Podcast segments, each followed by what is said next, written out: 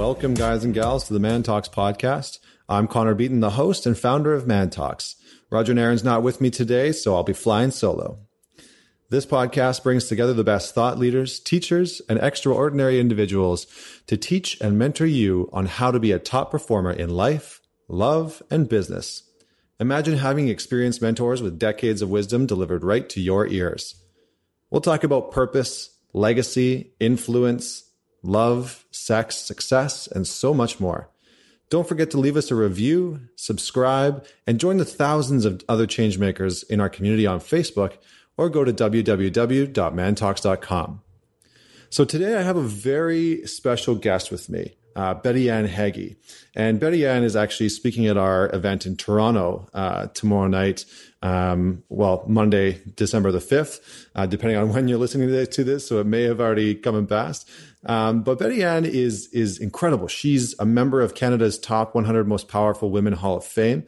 Uh, so she's, she's, you know, very, very influential in the community. She's a mother of two daughters. Uh, and, you know, she's also very familiar with the, the daily issues that women encounter uh, when they strive to live in two worlds, stepping from the demands of the home to those of the workplace. So you might be thinking, why did you bring Betty Ann in? Well, uh, you know, as a result of her being a senior VP for the Potash Corporation of Saskatchewan, um, you know, she climbed the corporate ladder in a very male dominated industry, like very, very male dominated industry, and, you know, ended up running the company, um, well, supporting to run the company. Uh, and as a result of that, now she devotes her time as a speaker, author, and mentor, um, you know, to helping predominantly women access opposite energies. So understanding the male and, and female dynamics in the workplace, but also working with a lot of, you know, senior executives and, and men to understand how to create better uh, senses of quality within the workplace. So we have a very, uh, very great conversation in and around masculine feminine dynamics and really understanding what those different dynamics are, how they impact our work relationships, our home relationships, and you know when to be fluid within one to the other. So it's a really great conversation uh, no matter whether you run your own business or you're an employee of a business um, or you're unemployed but you're in a relationship no matter what there's some really really solid insight. Uh, and we're also going to dive into betty ann's gender physics. Uh, it's really interesting, and I was I was super interested in, in talking with her about this. So, um, without any further delay, uh, I would like to bring in Betty Ann.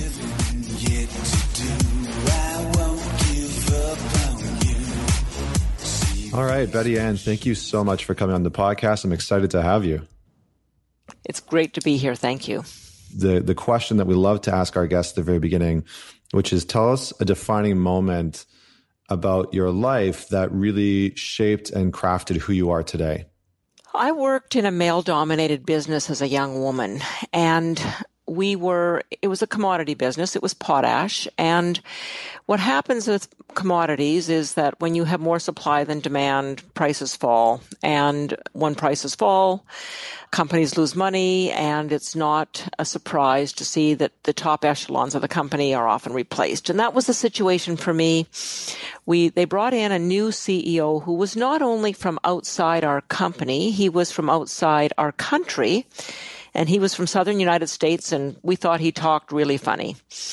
And he came into Potash, and he was this very, you know, a U.S. military man, very masculine energy, and he came in and said, looked at the numbers and said, "We got to close down a plant."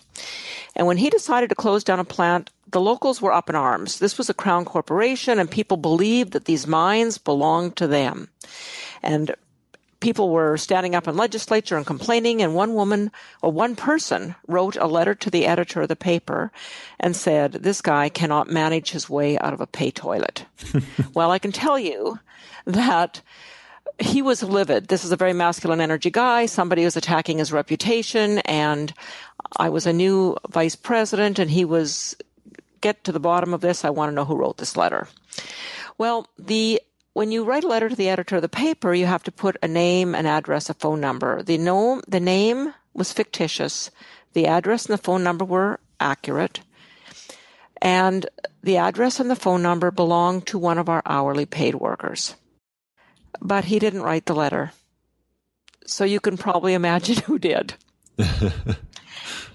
yeah, it was his wife.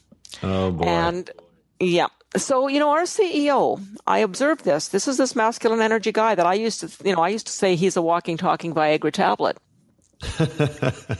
and um, he i just thought he was going to stay in his masculine energy and he'd probably fire the husband uh, publicly humiliate the wife for uh, not presenting herself accurately, maybe even decide to charge her. His pockets are deeper than hers in a court of law.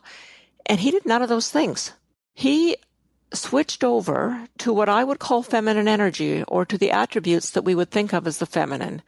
He called her up. He invited her for coffee on neutral ground. They met at the Sheraton.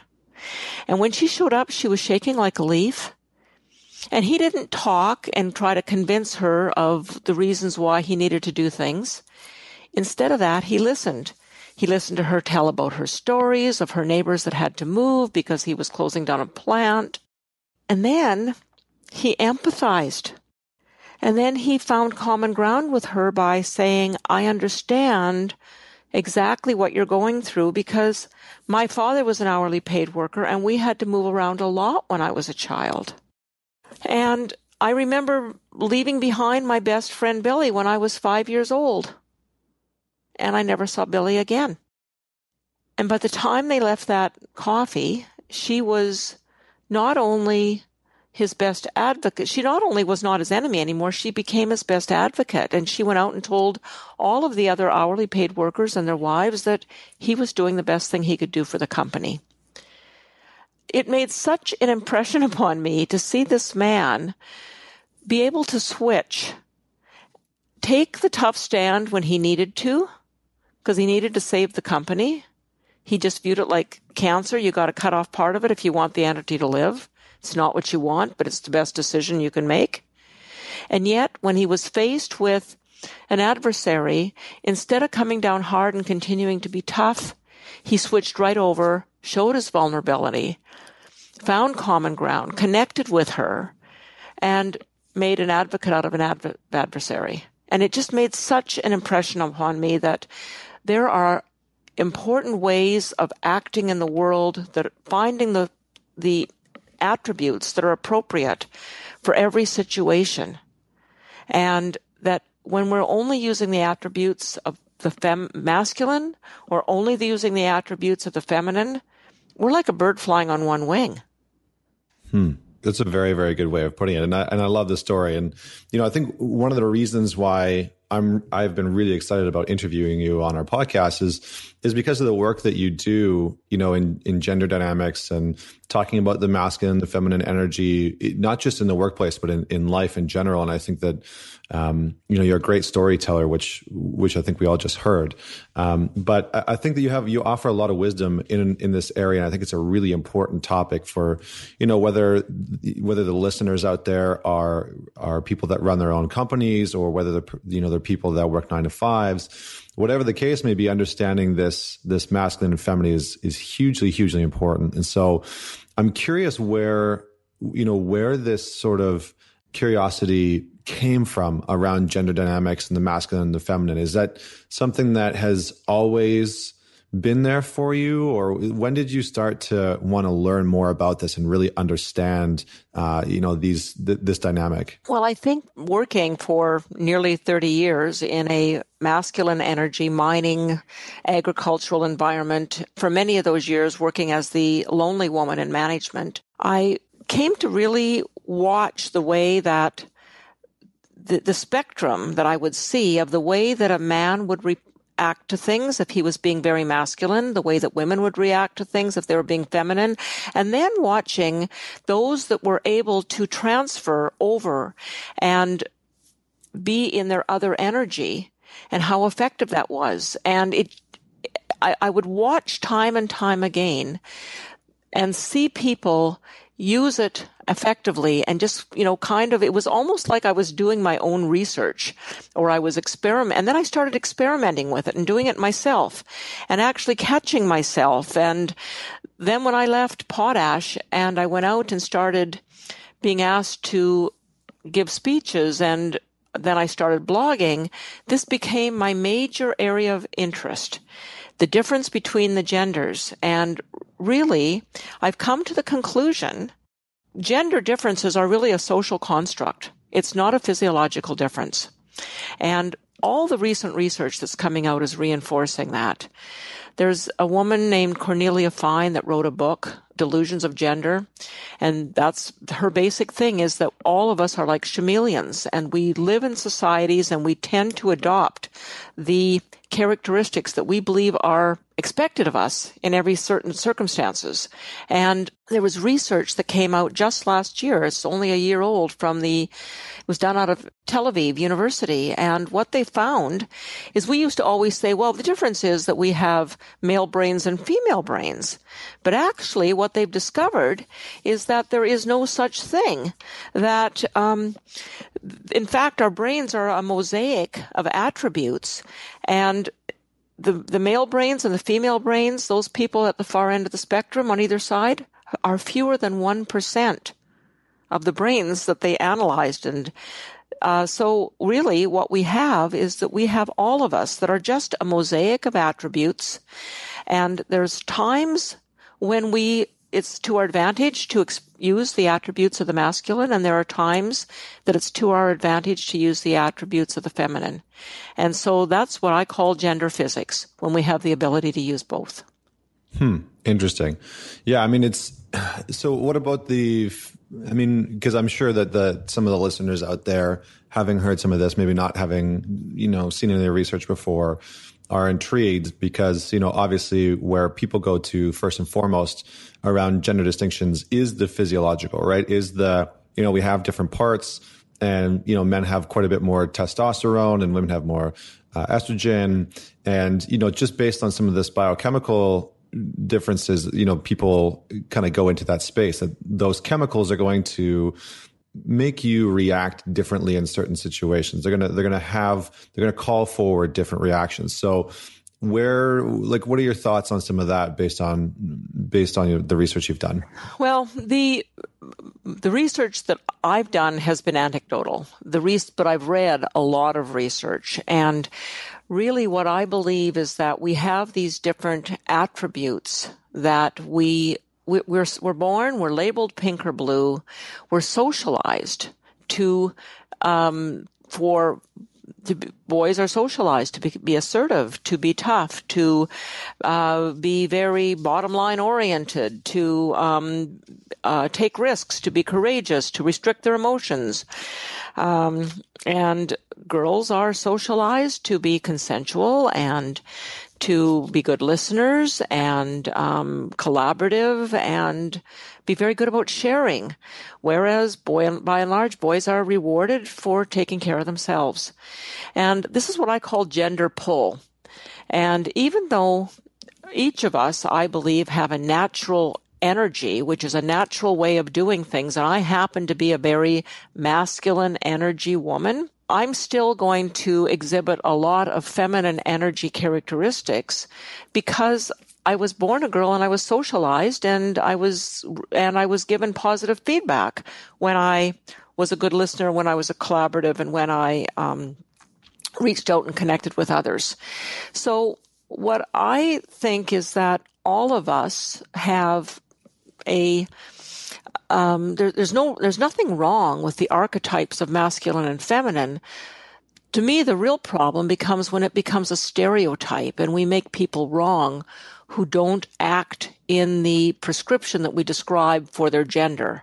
Just an example of that would be um, a woman named Lera Boroditsky, who's from the University of Stanford. She took two pictures of bridges uh, oh, sorry, she took one picture of a bridge and took it to people in Germany where a bridge in their language is feminine. And she asked the people there to describe the bridge. And they said, it's pretty, it's elegant, it's slender. Then she took exactly the same picture of exactly the same bridge to people in Spain, where a bridge is considered masculine. And she asked the people there to describe it. And, you know, you can pretty well guess what they said. It's big, it's dangerous, it's sturdy, it's towering, it's strong. so as soon as people even hear that something is masculine or feminine, we immediately assign it certain attributes. And when they don't live up to those attributes, we're uncomfortable with them. So therefore, all of us are going to live in the stereotype of our attributes to a certain extent, even though it may not even be our natural way of approaching things. Hmm. Interesting. Yeah. I mean, it's, it's one of those things where we see it in action, but sometimes, oftentimes it's kind of underneath the surface, right? We, we conceptually understand that there's these different energies or um, what have you. So I'm, I'm curious in your opinion and in the research that you've done, how important is your upbringing as a child that you know how important is is the environment that you're in and how does that shape it? Or you know men that are predominantly more masculine or men that are predominantly more feminine how does their upbringing sort of shape and mold that if if it does at all? Well you know it's it's interesting connor but i've been really thinking because I was a woman in a male env- dominated environment, I initially, everything I wrote was for women. You know, this is what you need to do to get along in a masculine environment. We tend to attribute the characteristics of leadership uh, we the the characteristics that we think of as masculine are the same characteristics we think that a good leader has. So that means that if you're a woman going into a masculine energy, into a mas- into any environment really, and you want to be perceived as a leader, you have to you know be come across as being assertive and independent and achievement oriented. In fact, there's research out of University of Michigan that showed that women who described themselves using those characteristics got hired, and those who described describe themselves with characteristics we think of as being feminine, such as warmth and supportiveness and nurturing, they didn't get hired.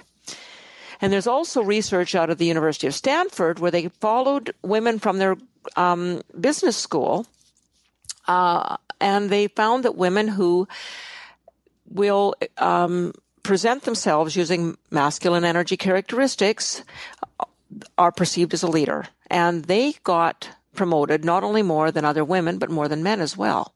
So that says there's some good reasons to for women to be express themselves using masculine characteristics. Interestingly, in both those cases, if women expressed themselves using masculine characteristics, they got promoted, but they couldn't stay there too long or people didn't like them, so they had to revert back and cloak those masculine characteristics in a lot of feminine energy attributes. Now, I started thinking about that. That's good for women. And so I used to go out and tell women this is what you need to do. And then I started thinking, what does this mean for men? Because men, if I want them to be able to use feminine energy attributes, how difficult is that for them? And, you know, what I'm finding is that it's far more difficult for men than it is for women because the research shows that men, fathers, especially, tend to reward boys more than girls for displaying gender congruent forms of play, and they also tend to punish boys more harshly than girls for deviations. Just to jump in there, so when you say gender gender congruent, just to clarify for the listeners, what you're really talking about is rewarding behavior for boys when they play into a more masculine stereotype. Is that correct? Yes. Yeah. And, you know, I'm actually just reading, I'm thinking a lot right now at this very moment about the U.S. election and the locker room talk. Mm. The day after the election, I got on an airplane, and one of the men who was running for the leadership of the Conservative Party was on the same plane, and I know him as an acquaintance. And I said, Why are you going to Saskatchewan? And he said, Oh, they're having a debate tonight of all the potential. Um, a leadership debate for the conservatives. And I said, and he said, and isn't it great that Donald Trump won last night in the States? This causes a whole upset and we need to re- be rethinking our policies. And I said, well, I just can't abide a president that denigrates women. And he said, oh, you just can't worry about that. That's just locker room talk and every man on this plane has done it. and I said, you mean to tell me that if I give a presentation, a serious presentation to a group of men and I leave the room, that they're going to say those things about me? And he said, absolutely guaranteed. So I have been thinking about that a lot. And, you know, I do believe that men are socialized to separate sex from emotional commitment. And that means that they tend to say things to order to be one of the boys. And it actually leads to disassociation. And ultimately, it, cuts them off from being connected in relationships in a, in a satisfying way. And it leads to emotional repression. And what a negative thing.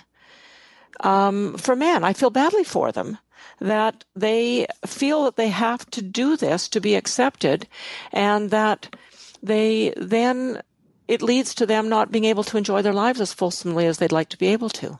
Yeah, I mean it's very it's very interesting because I think you know I see I work with a lot of men, you know, from all over North America, and there's obviously a, a, ton of guys in in our community uh, all over North America, and it's it's interesting because there are some common themes that a lot of guys talk about, and a lot of guys will will come into a relationship and it will be very physical or, or sexualized. And the, the part that will often be struggled with is the emotional side. And that's obviously a generalization. That's not saying that every guy on the call um, or every guy on the on the podcast is listening to this has has struggled with that. But for for a large part, a lot of a lot of guys are taught from a very young age more about emotional repression than about emotional resiliency.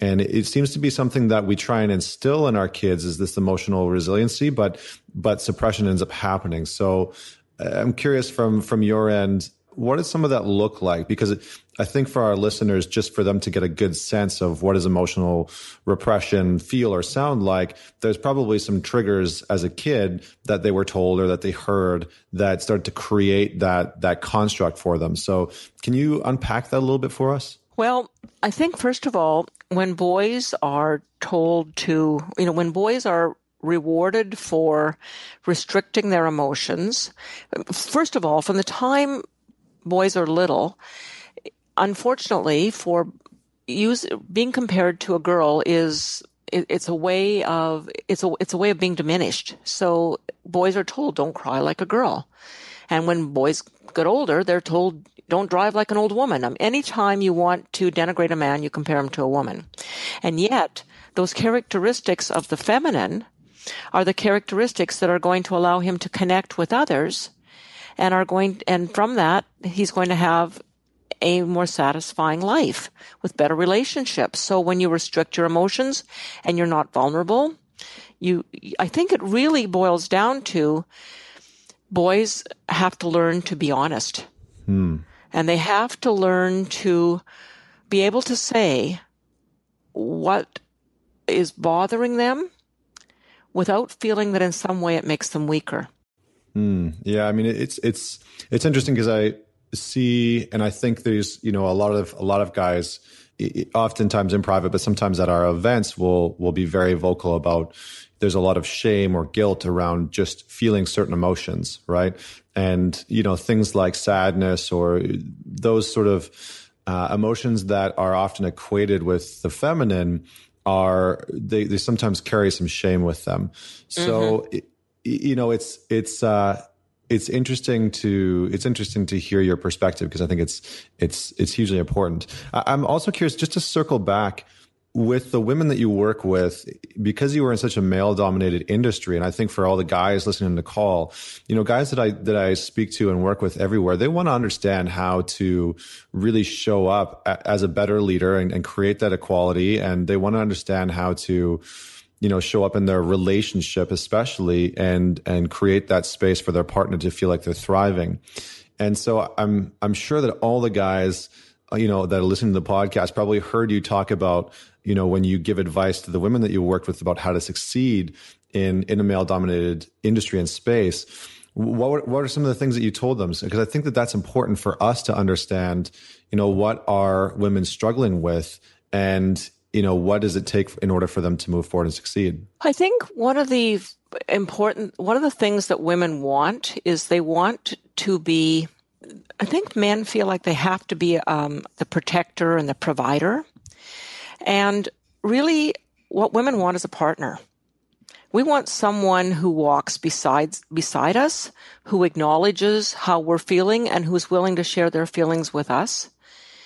And, you know, women are going to school and getting good marks and getting good jobs. And so they're out in the workplace, um, making it and they want somebody that they can share this with, somebody who's a partner where they can have good conversations and their feelings are not dismissed or denied. Um, I think too often, because men have had to repress their emotions, they um, are uncomfortable when women express theirs. Mm. And so, you know, I read so many articles about men who are afraid that women are going to cry at the office and they don't know how to deal with it. And so my advice to women is always, you have to understand that if you express emotion at the office, these guys don't know how to handle it. In fact, they don't think that you can actually express emotion and think at the same time. Hmm, interesting. So they think if you're expressing emotion that you're not thinking. And so if you, and, and so what I say to women is really, tears for you are no different than a man pounding his fist on the desk. What it means is that both you and the man were attached to a program and an outcome. And your tears show your passion for that program, and his pounding his fist on the desk shows his passion for that program. But he's quite comfortable with reverting to anger to pound his fist, but he's not comfortable with you reverting to tears. Now, ultimately, I'd love to see all men get comfortable with tears, both for, with themselves and others. But what I say to women is, if you can feel tears coming on, say to the man that you work with, look, you're just going to have to excuse me for a moment because I am really attached to that program and I am going to cry. And I've just, you know, just give me a moment to, um, to compose myself. And if you've got a bottle of water, if I can drink instead of having a Kleenex, that might help me. So what I'm saying, you know, I'm always saying to women, make it open, acknowledge it, and say, and, and, and try to help them understand and make them comfortable with the fact that you're not blaming them and there's nothing they have to do. It's not up to them to defend you from your, uh, protect you from your tears. Mm. It's just for up to them to be there with you. Yeah, yeah, absolutely. I mean, that's that's great advice, and I think you know, as guys, I'm sure that we can all relate to this. But a lot of men will try and go into fixing mode, whether it's in the office or in the in the relationship, and we'll you know we'll see the tears and uh, and this is again this is a little bit of a generalization, but I know it's something that a lot of men struggle with. And we'll see the tears or we'll see the upset, and we'll immediately go into a space of trying to solve or fix the problem, um, or we'll become defensive because we'll feel like we'll we've caused that reaction uh, in you know in the within the woman that's that we're working with or within our partner, and um, so I think that that prefacing that you just gave there is is great because it allows space for us to probably hear what's going on as men uh, and for women to to kind of take care of their side. But i'm curious in terms of the gen in terms of the age gap. And and what i mean by that is you know you've probably worked with a lot of of guys that are you know 50s and 60s and and maybe even later later than that. And i'm curious as if you've seen a gap in how men work with women in the workplace between the younger generation and the older generation? Like, do you feel as though the younger generation is a little bit more emotionally adept and, and, emotionally capable of handling this? Is is some of these these things that you're talking about predominantly in the older generation, or what's your take on that? Well, I, I have a little questionnaire. I'm, I'm going to give you a little bit of a roundabout answer here, Connor. I have a questionnaire that I give when I do a workshop on masculine and feminine, and it helps people establish what their go-to energy is. And what I find is that in the same way that I'm very masculine energy, there's many men that rate higher on the feminine energy scale. Mm-hmm. And what I am finding is when I, this is just anecdotal because I haven't actually recorded it all, but what I would say is older men definitely uh, are more masculine energy. Younger men, and especially those who've taken paternity leave, there's more, a higher incident of feminine energy. Hmm. And so what I would find, what I, what I think is that we're, we're getting more comfortable as a society. We haven't even gone into implicit bias yet, but that, but implicit bias is another one of my favorite topics because we have these ideas that men are supposed to act a certain way and women are supposed to act a certain way. And that is from our subconscious. And we know that we only use 10% of our brains consciously all the rest of our brain is hidden beneath the surface and is making thousands of decisions for us each day without us even know that it's happening. And one of these little stories that I often tell when I'm speaking with women is that here's an example of hidden bias. And I got this out of an airplane magazine. So a lot of your workers or a lot of your listeners here today have probably heard this story, but or read about it maybe because I think it was in a U.S. Airways magazine. But anyway, they did a research on hurricanes and they found that female hurricanes were three times more deadly than male hurricanes. Why would that be? Because people's implicit bias, their subconscious, believes that the feminine is weaker than the masculine. So a male hurricane, oh, it's going to be strong. It's going to be violent. We better, you know, button down the hatches and evacuate. A female hurricane's coming. Uh, probably not going to be that strong. Probably don't need to worry about it. So people are getting killed because they subconsciously believe that the feminine is weaker than the masculine. Hmm. So all of us have this subconscious bias and we need to learn to deal with that because it means that it, each of us are putting expectations on others for the way that we think that they should act based on our subconscious bias. Interesting. Yeah, I mean, I, I, think that those those biases are definitely there. Would you say that those are cultural, or again, those are environmental? Like, where do those biases come up from? Well, they start when you're you're imprinting. You're setting the computer program when you're a young child probably ages three to five years old. Mm. And so your question, that was my long answer to your question about younger men. Are they less are they more open than or, and less traditional than more than older men? And so our subconscious bias is being programmed at age three to five years old. Well, we're seeing a lot more metrosexual men. We're seeing a lot more uh, TV shows where men are staying at home while the women are working. Uh, the modern families, and as a result, I think that that's creating an environment where men do not feel they have to be as masculine as they used to feel. They have more, it's giving them a broader spectrum of attributes to choose from.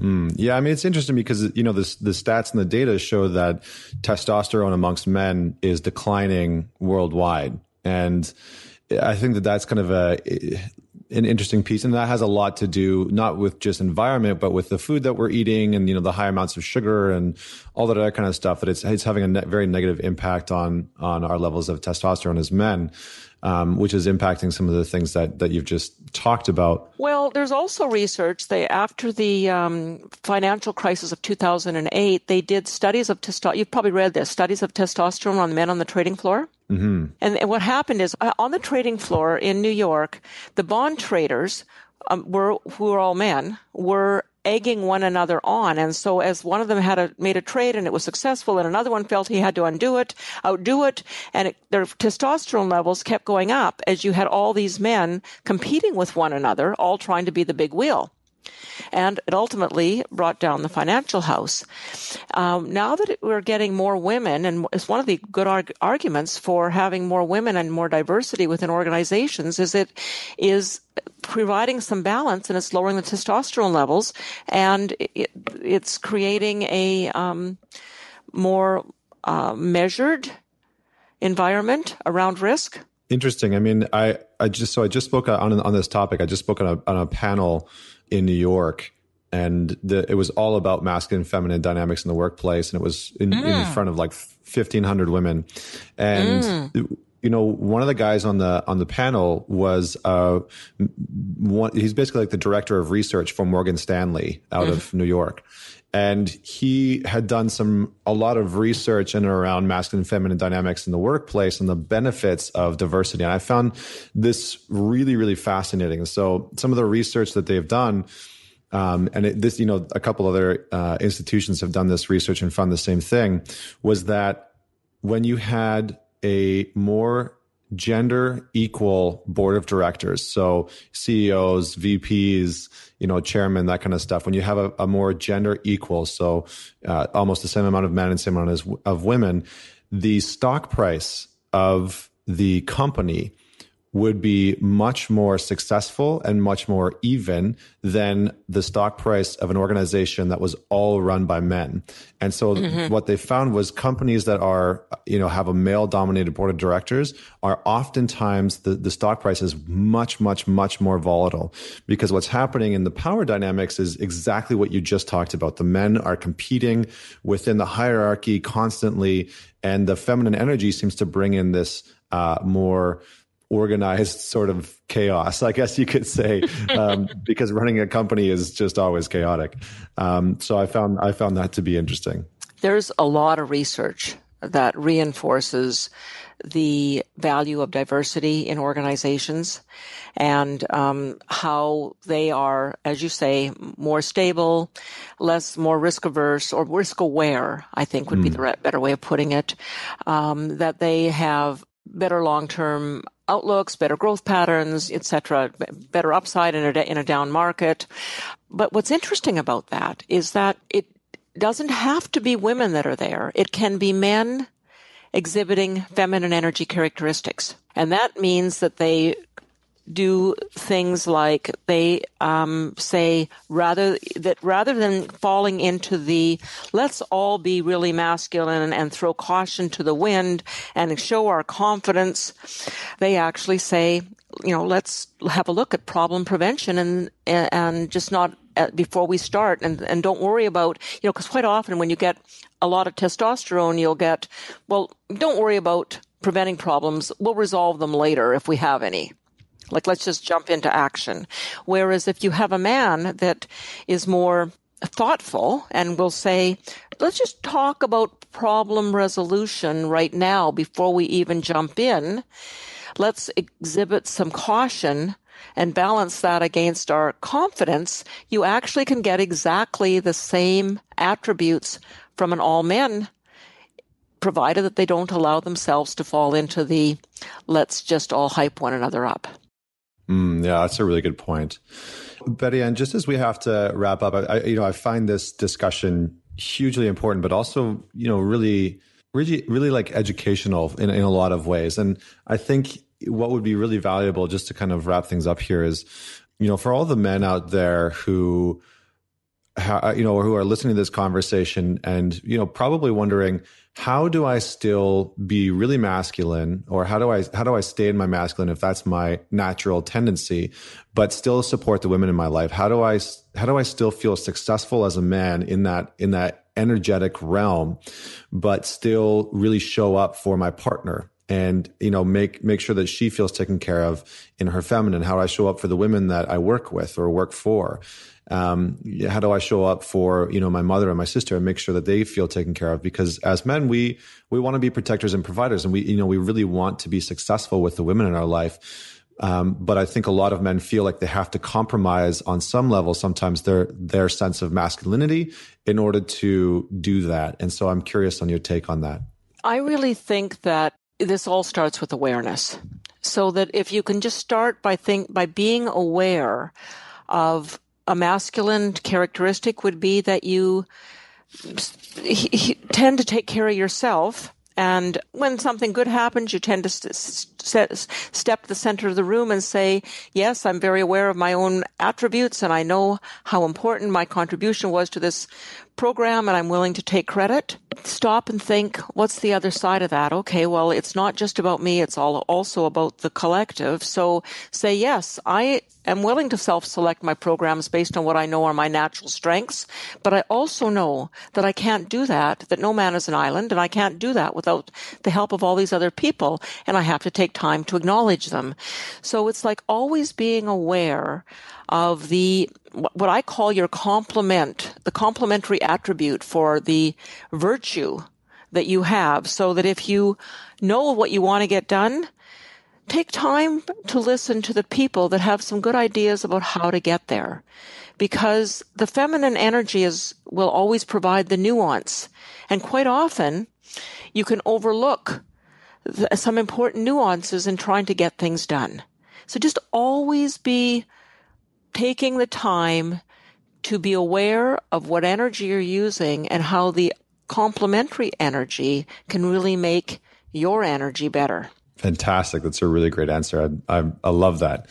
So we're going to have to uh, wrap it up just for, for time's sake, but I do have a couple questions that I would love to just send your way for rapid fire. Are you ready for that? Okay. All right. So everybody usually asks what's the number one book uh, that, that you would recommend, but I am curious about what is the one experience that you'd recommend? Going to see the gorillas in Rwanda. Oh, cool. Okay. That's a good one. uh, what do you feel is the most underrated trait for modern day success? Listening. Listening. Mm, good one. On the book note, what is the one book that you would take if you were stranded on a desert island? And why? Oh, stranded on a desert island. I thought you were going to ask what I'm reading right now. Stranded on a desert island. Uh, I would take uh, Half the Sky by Nicholas Kristof. Okay, I've never read that book. I might have to go check well, it out. He's a New York uh, Times columnist, and he writes about the value of women around the world and what they're contributing. Wonderful. Um, and what is your single biggest lesson having worked in a male dominated industry? That men are wonderful and have a lot to contribute, and that we really need to work with them and hold their hands to help them do what they need to do. Awesome. Um, who, in your opinion, do you think is the most influential person of all time? Um, Eleanor Roosevelt. Oh, good one. All right. Well, thanks very much, Betty Ann, for being on the podcast. This was a great conversation, tons of value, and uh, and for all the listeners out there, uh, hope that you got some great information out of this conversation.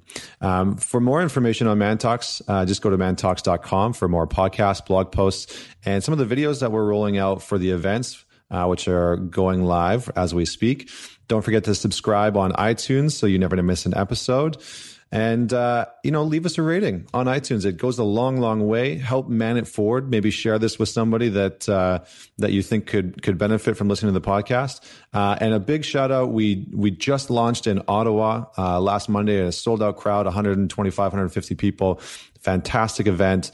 Uh, we're launching in Calgary, which is coming up. Uh, and really exciting, we have Betty Ann actually speaking in Toronto at our event in Toronto on December 5th. So if you're in the Toronto area, definitely check that out. Uh, we are also live in Chicago, Miami, uh, and LA, and we're going to be launching early next year in Philadelphia, New York, and a few other cities, which we'll which we'll bring up next. Uh, so thank you so much for listening to the Man Talks podcast. Catch us next week with another inspiring conversation.